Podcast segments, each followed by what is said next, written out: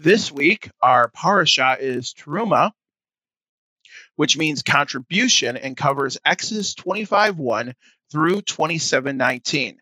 Now, this parasha contains detailed information about how the tabernacle and its items inside were to be constructed from the Lord to Moses. Our parasha begins with the Lord telling Moses that an offering should be taken for the materials necessary to build the tabernacle. These materials include gold, silver, bronze, precious stones, fine linen, acacia wood, a lot of acacia wood, oil, and spices.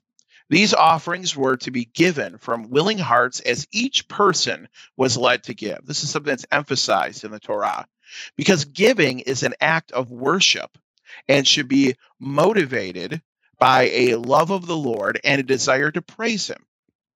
The Lord also opens this parasha by telling Moses to make the tabernacle exactly how he commanded. And as we go throughout this parasha, if you read these chapters in Exodus, you will find over and over again the Lord says, make sure you build this exactly to the to the specifications of the blueprint I have showed you on the mountain. So this is a word that's repeated over and over again.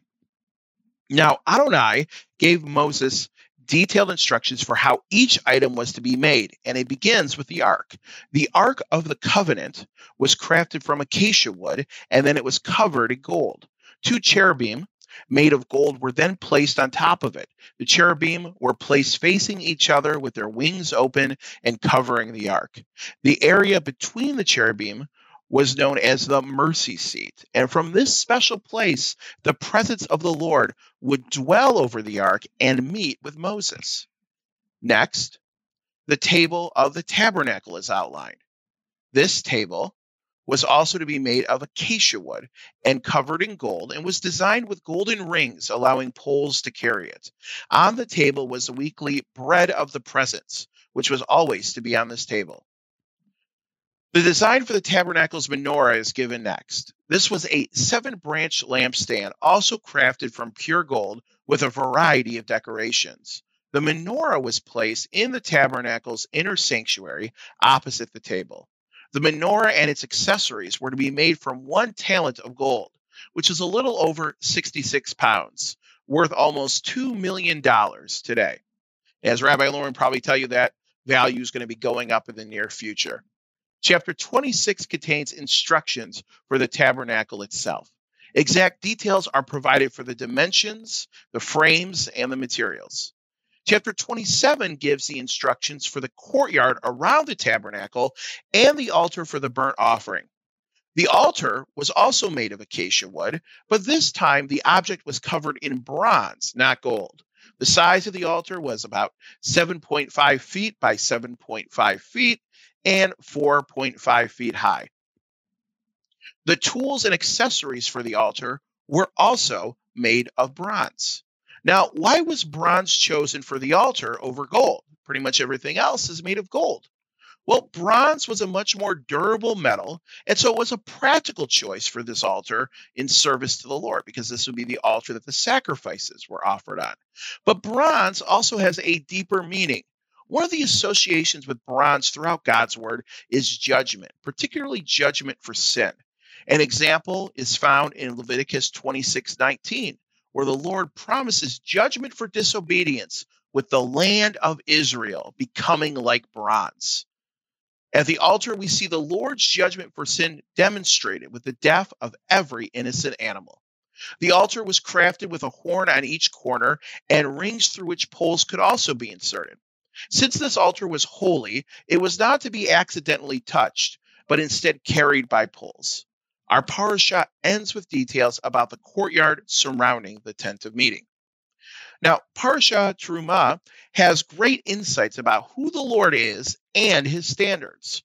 First, we see from the incredible details given in this parasha that our God is a great creator. He is an intelligent designer that cares about practical function as well as artistry.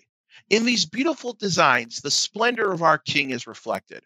You know, the Lord did not skip over a single detail when it came to how he wanted things done. You can go through these parashas and read all the specific details. The smallest details of our lives themselves are also known and matter to the Lord. Therefore, we should seek to follow the Lord in all areas of our lives as well, down to the smallest details. There's a lesson here for us because we're also a work of his hands. Second, the dwelling place of the Lord was constructed with amazing and excellent craftsmanship. As we go on in Exodus, we will see the uh, plans put into place and the exact construction of all these things. As servants of the Lord, we need to strive to do everything with excellence as well. When we come to services to worship the Lord, we should have the same attitude of making sure we are doing things right with the most effort we can. We should always be striving to bring our best before the Lord. Finally, and perhaps most importantly, the tabernacle itself shows that the Lord desires to dwell among us. He wanted to be close to his people while maintaining the proper distance his holiness demanded from sinful human beings. As we see throughout our wilderness journey, our people are not easy to get along with. We complain, we blaspheme, and we turn away from God constantly. And yet, despite our sinfulness, the Lord, in his love, still wanted to be with us. You know, I have trouble dealing with people who uh, drive me nuts and wanting to be with them, and I can only imagine how frustrating it was for the Lord to deal with our people. We see this with Moses and how frustrated he got, but we see that the Lord still desired to dwell with us. Today, through Messiah Yeshua, we have even greater access to the Lord from the perfect sacrifice offered in the true tabernacle of heaven. You know, we do not have to use poles to avoid the holiness of the Lord. Under the Mosaic covenant, God dwelled between the mercy seat of the ark and the most holy place. Today, under the new covenant, the Lord dwells in every one of his disciples' hearts, transforming us from within to be holy tabernacles filled with his light. Therefore, we can boldly come before his mercy seat because of the salvation Messiah Yeshua has provided.